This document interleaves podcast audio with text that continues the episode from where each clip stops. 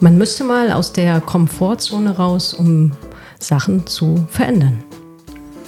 Das sagt äh, unser heutiger Podcast-Gast Christine Frosch. Herzlich willkommen, Christine, beim Podcast. Man, Man müsste, mal. Oh, schön synchron. Mit Andreas Luski, hallo. Und Klaus Oellerking. Wir sind der Podcast, bei dem wir mit Leuten ins Gespräch kommen, die die Komfortzone verlassen heute. Aber absolut, ja. Also, also nicht nur denken, sondern machen und umsetzen, dass man müsste mal. So ist es. Und mhm. äh, ich würde sagen, Christine Frosch, die heute bei uns zu Gast ist, äh, gehört genau in diese Kategorie, sonst wäre sie ja auch nicht hier. So, fertig. Ja, ich sage noch ein bisschen mehr zu Ihrer Person, aber vielleicht, Andreas, sagst du mal, ja. worüber wir heute sprechen. Ja, gerne. Wir unterhalten uns ja vorab immer so ein bisschen. Und da haben wir auch äh, uns drüber unterhalten heute, worüber kann es überhaupt gehen, weil Christine macht nicht nur eine Sache. Haben wir auch vorher gesagt, worüber wollen wir denn jetzt ganz genau reden? Aber dann kam so, hat sie so ein paar Sachen gesagt, die ich sehr interessant fand, die erstmal allgemein klingen und die werden wir dann nachher sehen, wie allgemein die wirklich sind. Gott, oh Gott, ich, ich rede hier wieder um den heißen Brei. Sie hat nämlich so Sachen gesagt wie, ähm, wer ist eigentlich ein Anker? Wer bewahrt die Demokratie und wer bewahrt vielleicht auch die Gesellschaft vom Kippen? Wir wollen vielleicht gar nicht so sagen, wer das genau macht, aber das ist eine spannende Frage. Na, über die wir, vielleicht, die wir heute vielleicht streifen können. Und ja, wo kann ich eigentlich meine Meinung sagen? Wo kann man eine Meinung gut diskutieren? Und jetzt komme ich langsam zum Punkt, welche Rolle spielen dabei Gewerkschaften? Und warum ist es so wichtig, dass die auch geschützt sind, ein geschützter Raum und so weiter und so weiter. Also es geht heute um große Fragen tatsächlich. Da freue ich mich schon drauf. Gut. Jetzt bist du dran. Jetzt bin Jetzt ich dran. Ja, noch bin, neugieriger also, machen ich, auf bin die Folge. Wirklich, naja, ich glaube, den Teil übernimmt Christine gleich selber. Ähm, Christine, ganz kurz über dich. Ja. 40, 40, 40, Jahre ist sie all die Kollegin, die hier mit uns am Tisch sitzt, in der Gewerkschaft der Polizei organisiert, Kriminalhauptkommissarin hier in Mecklenburg-Vorpommern und äh, inzwischen freigestellte Personalrätin. Ähm, wir erfahren gleich ein bisschen was über Ihren beruflichen Werdegang, äh, Ihre Entscheidung in die Gewerkschaft der Polizei einzutreten und sich dort auch zu engagieren. Äh, und die Fragen, die Andreas schon angerissen hat, nämlich äh, wofür sind äh, diese Dinge gerade heute notwendig, sinnvoll. Hm. Und sind sie vielleicht heute sogar noch wichtiger? Als? Als gestern. oh Gott, oh Gott. Das war jetzt wieder echt eine ganz, Gestern in großen Anführungszeichen. Äh, ganz, also nur mal lange Stopp jetzt und Christine, herzlich willkommen. Ja, genau. Ja, jetzt vielen Dank euch beiden. Fangen wir mal richtig an. Jetzt fangen wir mal an. Genau, und wir fangen am Anfang an. Christine, du bist ja Polizistin geworden. Ähm, in der Zeit nach der Wende, weil anders geht es ja gar nicht, wenn man 40 Jahre alt ist. Ja, genau, mathematisch. Ja. Aufgewachsen bist du, glaube ich, in Demmin. Ja, genau, in Demmin, im wunderschönen Demmin. Mhm. Kleines Städtchen in Mecklenburg-Vorpommern, so im Herzen so ein Stück weit und äh, habe dann äh, den Weg genommen nach Güstrow. An die Fachhochschule. Ja, genau, an die Fachhochschule. Mhm. Ich hatte natürlich auch ein Vorleben vor äh, der Polizei, weil ich äh, äh, eine zweite Chance nutzen musste. Die Einstellungskriterien haben sich ein bisschen verändert bei der Polizei. Ich bin nicht so mit Größe gesegnet und äh, habe dann im zweiten Anlauf ähm, ja vor jetzt schon tatsächlich 21 äh, Jahren ähm, angefangen mhm. als Polizeimeisterin und äh, habe dabei meinen Weg gemacht, seitdem auch in der Organisation. Aber jetzt würde ich natürlich gerne mal wissen, meine, wir haben ja schon Feuerwehrleute gehabt im Podcast äh, mhm. und auch andere Menschen, die sag mal, Dienst an Menschen äh, leisten. Warum entscheidet sich eine junge Frau, äh, damals, wenn du sagst, äh, 21 Jahre, also sagen wir so 18, 19 Jahre alt, für den Weg in die Polizei? Ja, äh, spannend. Natürlich war das schon immer ein Kindheitstraum. Nein, natürlich nicht. Ich habe zwei äh, Onkel in der Familie, die in Berlin in der Polizei waren und äh, zwar schon zu DDR-Zeiten bei der Volkspolizei und die haben die Wende so aktiv äh, miterlebt und äh, den Umbruch äh, von, von Gesellschaft und ähm, das fand ich immer ganz spannend, was sie mir erzählt haben. Auch viele Räuberpistolen so dabei, aber insbesondere hat mich angesprochen, wie sie ähm, den Menschen auch Halt gegeben haben und für Sicherheit gesorgt haben in dieser Zeit. Und äh, irgendwie, mhm. ja, die waren eben auch damals schon so ein Bindeglied zwischen ganz vielen Themen, vielleicht auch Brückenbauer. Und äh, ich fand, das war eine große Nummer, die man da als Polizist so machen kann. Und aber die waren, ja, die waren ja in Berlin, ne? Berlin ist weit weg. Ja, Berlin ist weit weg, aber war ja auch, ja, na klar, die große Stadt, die zieht, ne, so. Und äh, ich glaube aber, Berlin war zur Zeit der Wende ja doch nochmal besonders, was wir vielleicht bei uns im Land, in der Min, nicht so wahrgenommen haben, ne? Diesen, diesen Umbruch, diesen Aufbruch, dieses Neue, dieses Unsichere auch. Und ähm, da waren die Geschichten schon besonders. Das habe ich in der Min auch mit damals zur Wende sechs Jahren ja, ja gar nicht wahrgenommen und erlebt so. Deswegen hing ich äh, viel an den Lippen. Ja. Deine Onkels. Ja, das war ja. toll. Hm. Bist du mal auf dem, der eine war bei der Kratt-Staffel, glaube ich, ne? Genau, der war bei der Kratt-Staffel und äh, äh, hat da letztendlich die Straßen dann freigeräumt, wenn ähm, in den 90ern die ganzen Staatsempfänge so da waren. Ne? Und, die äh, alle mal gucken wollten, wie das jetzt ist. Ja, genau, wie Berlin mhm. jetzt so groß und bunt und äh, Bist du mal demokratisch geworden ist. Bitte? Durftest du mal mitfahren? Nee, ich durfte nicht mitfahren. Ähm, aber als ich dann äh, bei der Ausbildung war, da gab es in, äh, in Rostock so ein so eine Polizeivorführung irgendwie. Und da waren die Berliner äh, dabei, aber mit so einer, ähm, oh Gott, so einer äh, Kratzstaffel, die dann irgendwie. So, so Akrobatik machen, ja, genau, so. Ja, genau. Ach so, und was, ja. äh, da mhm. war ich, ich habe das gesehen und habe damals in meiner Klasse erzählt, so ganz stolz, ah, mein Onkel ist Radfahrer in Berlin. Und das war irgendwie, ja, es war irgendwie schön, dass man da Polizeifamilie auch so früh schon gespürt hat irgendwie. Wir waren sehr verbunden alle. Mhm. Mhm. Und äh, in Güstrow, da muss mhm. jeder hin, der zur Polizei möchte, zur Fachhochschule. Und ähm, wann kam dann die Entscheidung, dass du auch was mit der Gewerkschaft der Polizei zu tun haben möchtest? Darüber reden wir. Ich versuche wieder das bisschen. Andreas, klasse. Toll, ne? Ja, wann, wann kam die Entscheidung? Äh, also mit Sicherheit noch nicht vollends oder von Anfang an in Güstrow, sondern äh, im Elternhaus schon ein Stück gelegt so. Mhm. Warum Gewerkschaft? Ja, mein Papa war sehr äh, politisch mhm. ähm, auch aktiv und äh, meine Mama war Gewerkschafterin, auch aktive, war auch in Betriebsräten unterwegs damals und ähm, so gingen eben die Gespräche am Armutstisch in der Familie auch ja. einfach. Ne? Wir haben Themen bewegt, wir, ich habe da das Debattieren gelernt. Danke Papa, danke Mama und äh, ähm, das fand ich irgendwie interessant und habe dadurch natürlich gelernt, dass man sich laut macht, dass man sich stark macht. Ne? Wenn gerade mein Papa war sehr ähm, gerechtigkeitssuchend auch und fördernd und ähm, da habe ich das vielleicht so ein bisschen mitgekriegt. Ja, und dann zurück nach Güstrow ähm, mhm. durfte ich die Ausbildung machen und ähm, am ersten Tag, das war der 1. August, sind wir alle in einen Hörsaal gegangen und wurden ernannt ähm, zu Beamtinnen auf, äh, auf Widerruf. Ähm, und da lagen auf den Sitzen im Hörsaal, äh, weiß ich noch, so bunte Schultüten. So, und da stand die junge Gruppe drauf und Gewerkschaft der Polizei und der Grüne Stern und ja, was war da drin? Ganz viele tolle Sachen, aber unter anderem ein äh, Kugelschreiber. Also kein mhm. Mensch denkt, ich gehe jetzt zur Polizei und brauche ständig einen Kugelschreiber. Seitdem weiß ich's. Ähm, und der war eben in ja. der Schultüte drin. So konnte ich meine ähm, Empfangsbekenntnis für die Ernennungsurkunde genau wie alle anderen Kollegen damals ähm, mit unterschreiben. Ja.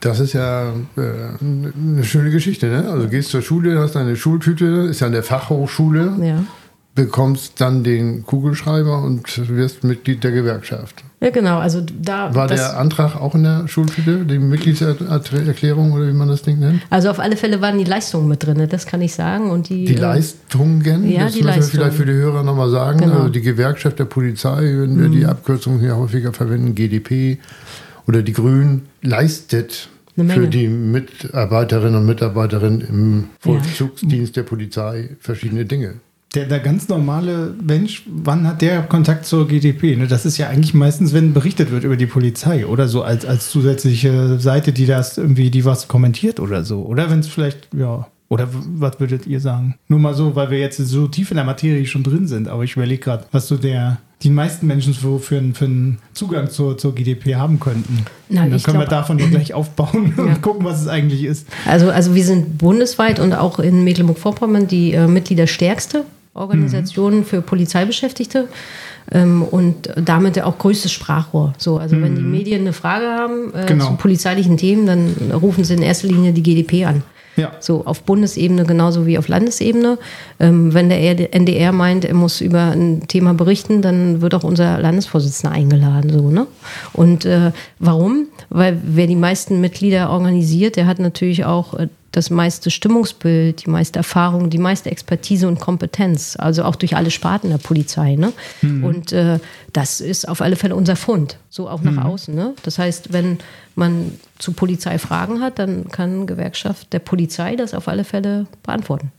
Ihr habt, wenn ich die Zahlen ganz grob äh, richtig im Kopf habe, 5800 äh, Kolleginnen und Kollegen hier mhm. im Land Mecklenburg-Vorpommern. Davon sind wie viele in der Gewerkschaft der Polizei? Also wir haben so um und bei 3600 ähm, und sind stetig steigend und aufwachsen. Natürlich auch durch die Einstellung, weil wir da ähm, auch recht aktiv äh, sind, aber ähm, zeigen im Vergleich eben zu anderen äh, Gewerkschaftsorganisationen, ähm, dass wir einen Zulauf haben, was in anderen Bereichen nicht so ist. Und mhm. bundesweit greifen wir so auf 200, 2000 Mitglieder zurück. Und das ist schon ein Fund. Das ist ein großes Sprachrohr, ja. Sprachrohr, was konntet ihr, was würdest du sagen, was war das, das Wichtigste, was ihr erreichen konntet, so was vielleicht jetzt an neueren Sachen oder dass man mal so eine Vorstellung hat, wofür sich die Gewerkschaft da einsetzt und was sie so erreicht? Also ein großes Herzensthema auch, weil ich darüber auch groß geworden bin mit dem Thema in der jungen Gruppe damals. 2010 haben wir angefangen und haben eben auf die zunehmende Verrohung der Gesellschaft und dem Umgang mit äh, öffentlich Bediensteten ähm, hingewiesen. Mhm. In dem Fall auf Polizeibeschäftigte, aber auch Rettungskräfte, die in Teilen auch organisiert sind mhm. und ähm, haben durch die Kampagne auch Mensch deutlich gemacht, dass wir eben keine ja, Prügelknaben für die Regierung mhm. sind oder ähm, keine äh, Frauen, die mit einem Helm völlig anonym dastehen, sondern wir haben äh, unseren Kollegen und Kolleginnen ähm, ein Gesicht gegeben und zwar ein menschliches Gesicht und haben deutlich gemacht seitdem, dass wir auch menschlich behandelt wollen, also werden wollen. Ne? Wir haben einen mhm. staatlichen Auftrag, der hat aber nicht damit zu tun, dass wir irgendwie ähm, ja, gewalttätige Horden oder so sind. Und äh, das ähm, ist eine Kampagne, die geht seit 2010 durch uns initiiert, maßgeblich und hat eben auch Erfolge schon gehabt, zum Beispiel die Einführung ähm, oder Anpassung und Einführung von Strafrechtsnormen. Ne? Was ist, wenn du gewalttätig ähm, gegen mhm. Rettungskräfte oder andere Amtsträger oder Polizisten, wie auch immer, vorgehst?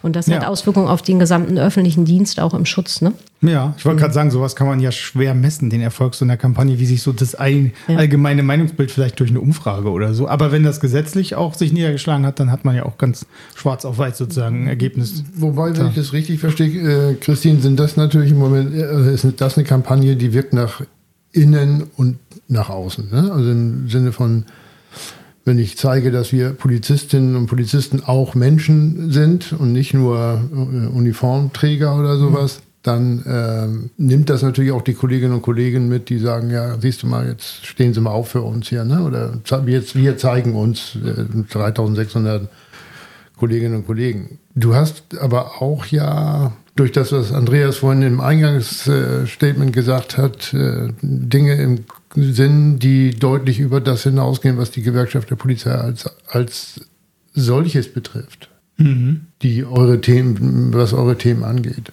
Ja, na klar, also als aktive Gewerkschaftsfunktionärin und da kann ich auch für viele Kollegen und Kolleginnen sprechen, äh, verstehen wir uns natürlich auch als als zivilgesellschaftliche Organisation so. Und das haben Gewerkschaften auch schon immer gemacht. Die haben immer schon Demokratie mitentwickelt. Die haben den Finger in die Wunde gelegt.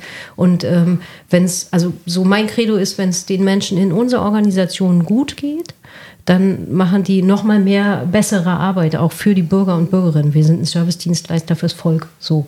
Und mhm. ähm, das muss spürbar werden. Und natürlich, wenn wir nach innen äh, für unsere Kolleginnen und Kollegen was äh, bewirken, dann wird das auch spürbar im Kontakt mit dem Bürger, weil dann ist äh, ein Polizist, eine Polizistin vielleicht weniger unzufrieden, weniger frustriert oder hat weniger Überstunden oder ähm, hat äh, weniger Belastung, weil gewisse Sachen vom Dienst ja im Rahmen von Arbeits- und Gesundheitsschutz dann eben einfach auch ähm, umgesetzt werden. Das sind so Sachen, die wirken nach innen und haben immer eine Außenwirkung. Aber was viel wichtiger ist, ist, ähm, dass Polizei immer auch am Mensch ist. Also nehmen wir uns mhm. eine Demonstration, nehmen wir uns ein Fußballspiel, nehmen wir uns ähm, den, den, den Schutz einer ähm, kommunalpolitischen Veranstaltung. Ne? So mhm. haben wir ja nun auch gerade. Und äh, da ist Polizei immer da und Polizei ist immer im Gespräch und Polizei gibt immer auch ein Sicht, äh, ein Gesicht, also auch ein Gesicht von, von Staat und von Politik und äh, von politischen EntscheiderInnen. Und äh, der, der ähm, Verantwortung sind wir uns bewusst und müssen uns bewusst sein. Und da, finde ich, äh, ist Gewerkschaft eben auch so ein, so ein bisschen Brückenbauer.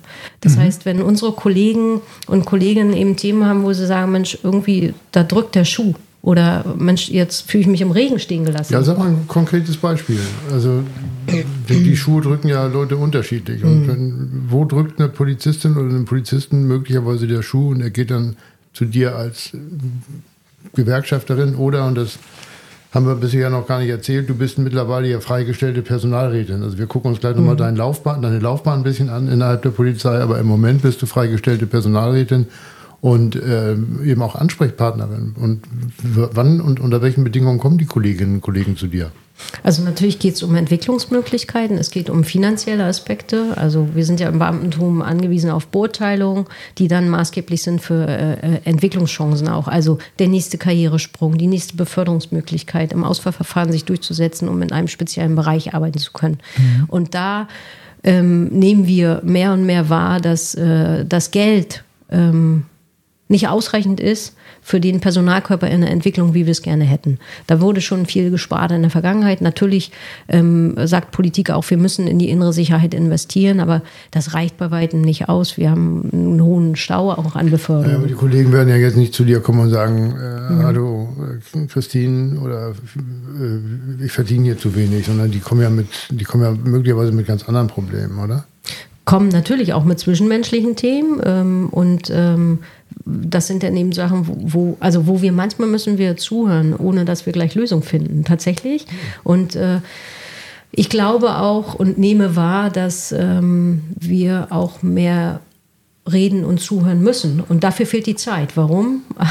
Das wird also draußen komplexer und auch in der Polizei komplexer. Äh, wenn ich nur alleine gucke auf die technischen Entwicklungen. Ähm, mhm. Also wir können uns natürlich vorstellen, dass KI irgendwann alles erschlägt. KI steht ja. für künstliche Intelligenz. Genau. genau. Und da sind ja. wir eben bei den digitalen Themen so. Also die Zeit wird digitaler, komplexer. Unsere Kollegen müssen sich zusätzlich mit anderer Technik, mit anderen Entwicklungen, mit anderen Rechtssituationen auseinandersetzen. Mhm. Cybercrime zum Beispiel. Alles findet im World Wide Web statt. Und äh, das sollen aber die Kollegen und Kolleginnen auch noch bewältigen, die jetzt schon auf der Straße gut zu tun haben. Noch zusätzlich. Also das ist so ein ja. Thema von Überlastung und vielleicht auch ein Stück weit Überforderung der Einzelnen. Aber das werden ja nicht die gleichen Leute sein. Also ich gehe nicht morgens in den Streifendienst und abends an den Rechner und äh, gucke mal nach äh, Kinderpornografie oder sowas. Genau, und das ist ein Thema. Das werden nicht die gleichen sein. Wir versuchen, ähm, äh, SpezialistInnen in die Organisation zu gewinnen, aber der Fachkräftemangel überall hm. hat auch Ausfluss äh, auf unsere Organisation. Und insofern sind wir nachher an dem Punkt, dass wir im Zweifel PolizistInnen äh, stark machen müssen für neue Phänomenbereiche, für neue technische Fortschritte. Und da sind wir dann wieder im Bereich von, das kostet Geld, um Kompetenzen aufzubauen, um Technik einzukaufen und die Leute auch dann zu äh, wertschätzen in was, was Ich würde nochmal gerne zurückkommen auf deine eigene berufliche Biografie. Mhm. Also wir waren vorhin schon mal an der Fachhochschule in Güstrow, da ja. lag die Schultüte. Äh, mhm. Da bist du dann auch relativ schnell Mitglied geworden der Gewerkschaft? Ja, ich äh, habe, ich meine, an dem Tag schon unterschrieben. Ah, okay. Ja. Ja. ja. Ähm, jetzt haben wir zwar immer noch nicht die Leistung der Gewerkschaft beschrieben, aber die lassen, da müssen wir unsere Hörerinnen und Hörer noch ein bisschen auf Da muss ja ein bisschen Spannungsbogen haben, oder? Na klar. Wie ist denn dein beruflicher Weg gelaufen in der Polizei? Du bist ja nun, hast gerade gesagt, 21 Jahre dabei, da ist ja bestimmt schon eine Menge passiert, oder? Ja, durchaus. Ähm, also ich war in der Bereitschaftspolizei und habe da auch meinen Einsatztrainer gemacht. Was heißt das? Ja, das heißt, dass ähm, ich Kollegen und Kolleginnen beibringen durfte oder durch äh, Situationen äh, in der Fortbildung helfen durfte, die mit Schießen, die äh, mit äh, Zwangsanwendung, ähm, aber auch ganz viel mit Kommunikation und Zuhören zu tun gehabt. Viel mit Deeskalation auch, das ist mhm. so unser Credo. Und ähm, da war ich Trainerin und habe mit den äh, Kollegen äh, lange Zeit eben Fortbildung gemacht und Training gemacht. Genau, kurze Stippvisite in der Bereitschaftspolizei, ähm, also auch ähm, ja, geschlossene Einsätze so erfahren und mitmachen dürfen. War spannend, gerade in Gruppen sich auch zu bewegen und mhm. äh, geschützt zu sein, diese Gefahrengemeinschaft auch einfach zu spüren so. Und äh, bin dann aber relativ schnell ins äh, Landeskriminalamt gekommen, weil ich gemerkt habe, dass ich ähm, ja andere Stärken habe, die ich anders einbringen möchte und bin dann im Bereich der Spezialeinheiten ähm, seitdem zu Hause gewesen. Wir müssen mal dran denken, dass die Mehrheit unserer Zuhörer unter Spezialeinheit sich möglicherweise ja. nichts vorstellen kann. Ja, genau. Oder ganz andere Sachen. Ja. Wer weiß. Wer weiß. Mhm. Eben, deswegen, also genau, deswegen müssen wir mal ein bisschen bitte. hörbar machen, was man, was ist eine Spezialeinheit? Was ist eine Spezialeinheit? Also da gibt es äh, ja, das SIK, ich glaube, das ist bekannt. Spezielles Einsatzkommando, nicht Sonder, um ah. Gottes Willen, bitte nicht. Das kommt aus einer Zeit, die wollen wir ja, nicht. Ich, ich gucke die falschen Krimis. Genau, also, also Spezialeinsatzkommando, mhm. genau. Und dann gibt es auch noch ein, äh, eine Observationskomponente dabei und in der fand ich mich dann zu Hause. Genau. Okay. Und die war relativ, nicht relativ, sondern die kennt keiner, darüber reden wir heute auch nicht.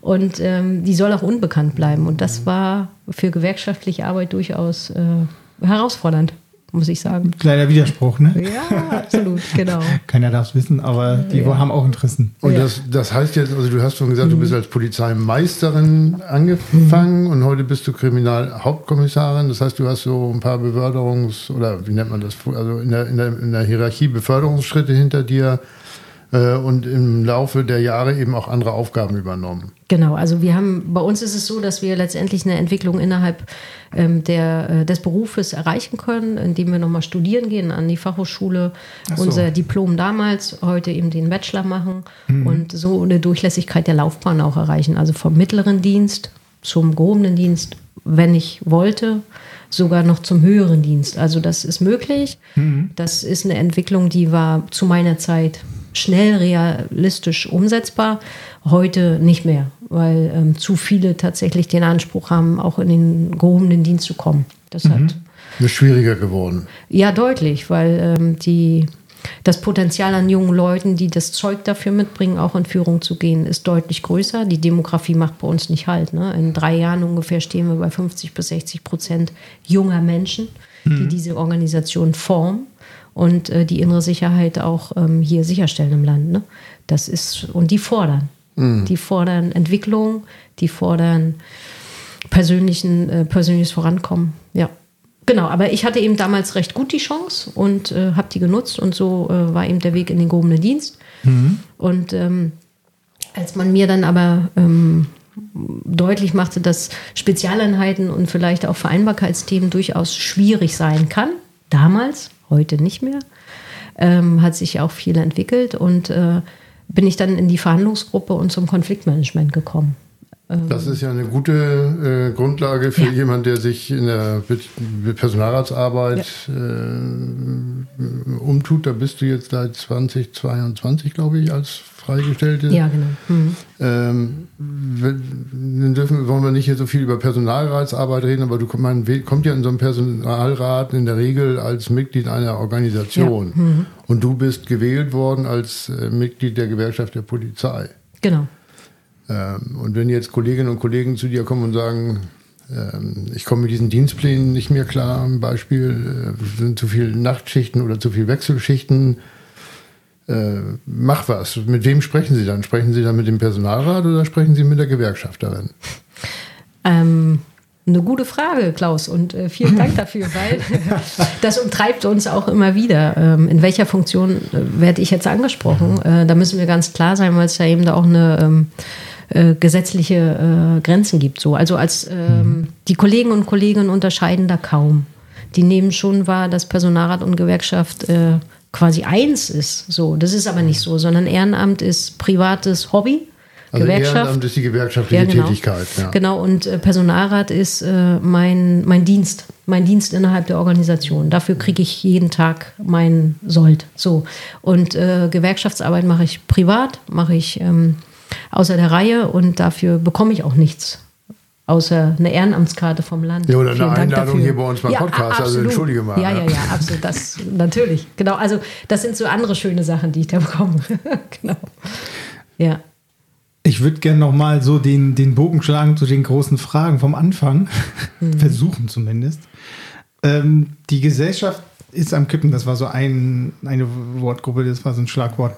Ähm, wir haben ja viele Diskussionen gerade. Also wie weit äh, treiben wir es wie weit müssen wir das Klima schützen oder was müssen wir gegen Klimawandel tun? Das ist ja gerade so eine ganz große Baustelle, wo auch viel sehr heftig diskutiert wird, zum Beispiel was die letzte Generation angeht, ob man das gut findet oder nicht, ähm, wie weit man da gehen sollte bei dem Protest und so weiter. Aber auch in andere Richtungen. Wir haben riesige Fragen, was, wie wir mit Flüchtlingen umgehen, äh, wo was auch die Gesellschaft so ein bisschen spaltet. Ähm, und wahrscheinlich könnt ihr jetzt noch weitere aufzählen.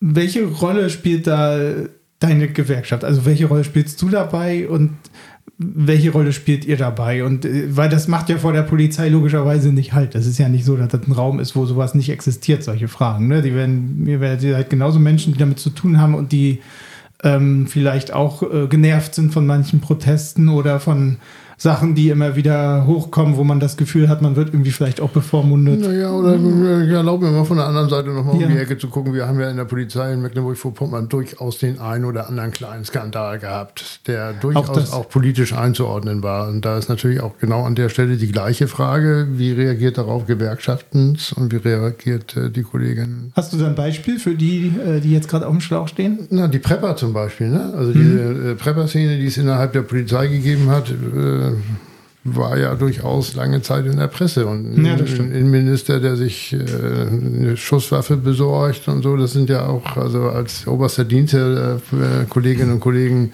Jetzt haben wir einen Riesenfass aufgemacht, so jetzt darfst du, jetzt hast du. Äh, jetzt mach das mal wieder zu. Ja. Nein, mach mal, sag mal was. Nee, was, was äh, fällt dir dazu ein? Froschi, sag so, das was. war jetzt wirklich, das ja. war jetzt wirklich sehr äh, ein großes. Ja, nun lass mal Christine. Na. Ja, genau, also. Ja, genau, gro große, äh, große Themen, ne? aktuell mhm. in der Gesellschaft und äh, auch Umbruch wahrnehmbar und Ränder erstarken. Und natürlich macht das für uns in der Organisation auch nicht halt. Ne? Wir, das zieht bei uns rein. Man versucht auch mit uns, äh, mit unseren Kollegen da ähm, vielleicht in Kontakt zu kommen die vielleicht auch zu instrumentalisieren, das weiß ich nicht. Ne? Ich spreche auch nicht mit allen. Ähm, aber was ich immer sagen kann, und ähm, das ist auch meine innere Haltung und die meiner Kollegen und Kollegen. Wir haben Eid geschworen und darauf kann sich erstmal Bürger und Bürgerinnen verlassen. Ein Eid auf die Verfassung. Auf ne? Ein Eid auf die Verfassung, genau. Das heißt, ähm, ähm, grundsätzlich stehen wir mit beiden Beinen fest auf dem Boden unserer ähm, unserer Verfassung und der mhm. freiheitlich-demokratischen Grundordnung so. Ähm, und wenn das nicht so sein sollte, und äh, Prozesse sind auch bei uns nicht immer nach außen transparent zu machen. So, das muss man auch mal ganz klar hier sagen. Wir werden also nicht jedem Bürger und jeder Bürgerin erzählen, ähm, gegen wen wir ein Disziplinarverfahren einleiten, ein Strafverfahren und so weiter. Ja, diese Skandale, die angesprochen wurden, haben uns als Organisation aufgerüttelt. Und ja, da sind Prozesse angestoßen, die wir als Gewerkschaft natürlich auch begleiten mit dem Blick auf, werden Kollegen und Kolleginnen stigmatisiert oder gehen wir wirklich die Themen an? Also die Situation, warum das so ist. Und ähm, da gibt es bundesweit Studien, die auch die Gewerkschaft der Polizei recht intensiv äh, begleitet. Und wir haben da auch eine ganz klare Haltung zu. Es darf nämlich nicht dazu führen, dass wir unsere Kollegen und Kolleginnen stigmatisieren, sondern wir wollen mhm. wirklich ähm, den Kern anfassen. Wir wollen die Ursachen ähm, erfragen. Ich, ich muss da ein bisschen ne? nachfragen. Also, mhm. Was heißt denn stigmatisieren in dem Zusammenhang? Also ähm, ich bin ja keine Soziologin und äh, in dem Fall Gewerkschafterin. Und ähm, ich bin gewählt von den Mitgliedern um mich laut zu machen für die Probleme, äh, mit denen die äh, Kolleginnen und Kollegen tagtäglich zu ja, tun haben. Ja, klar, das ist klar. Aber genau. was ist, was ist ein, was wäre so ein typisches Stigma, was ich einer Polizistin und Polizisten überstülpe, von dem du an das du jetzt denkst? Also ähm, ich war ja zum Beispiel, ich persönlich, auch als Gewerkschafterin, ähm, auf dem Tanz der Kulturen hier in Schwerin. Und Tanz der Kulturen war mhm. für mehrere Jahre eine mhm. Veranstaltung am Vorabend des 1. Mai, glaube ich. Mhm, genau. Organisiert unter anderem von dem Verein Miteinander Mahn, der der interessanterweise der Organisator dieses Podcastes heute ist. Führt zusammen. Äh, aber gemeinsam auch mit äh, DGB, also mit ja, äh, genau. Gewerkschaften genau. des Deutschen Gewerkschaftsbundes und mhm. Äh, mit den Maltesern und äh, da wart ihr auch, ja. Mhm, genau, da waren wir auch. Und da ähm, passt das so, deine Frage, da kam dann jemand, ähm, jemand an bei mhm. mir und hat gesagt, Mensch, ihr seid ja irgendwie doch ganz cool. Und dann kamen wir so ins Gespräch, was heißt denn Coolness? Warum, warum, wer sind wir denn? Wie siehst du uns? Und hat uns äh, tatsächlich ähm, in die politisch rechte Ecke gestellt. So. Und da habe ich mich aber ganz klar abgrenzen können zu, weil das bin ich nicht. Und auch die Kollegen und Kolleginnen ähm, innerhalb der Organisation nicht. Wir dürfen auch eine Meinung haben, die haben wir aber im Privaten zu äußern. Und die darf natürlich nicht mit unseren Beamtenpflichten äh, also Das Stigma ne? würde jetzt lauten, äh, Polizist ist gleich rechts oder ja, genau. Polizistinnen sind alles Prügel, ja, genau. Äh, genau. Prügeltypen oder ja, sowas. Genau.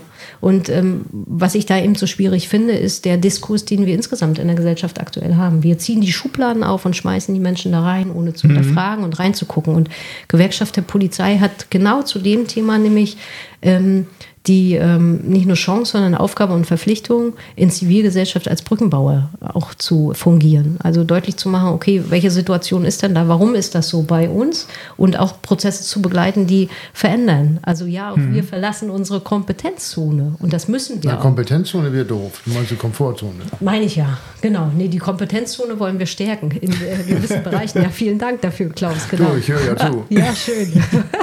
ähm, und äh, äh, Gewerkschaft ist also Brückenbauer nach innen, genauso nach außen, ähm, mhm. aber eben auch ähm, ähm, Berater äh, in Richtung Politik, politische EntscheiderInnen, weil auch da gibt es natürlich äh, politische Strömungen, Vorbehalte, Stereotype, äh, ist ja menschlich so, ne?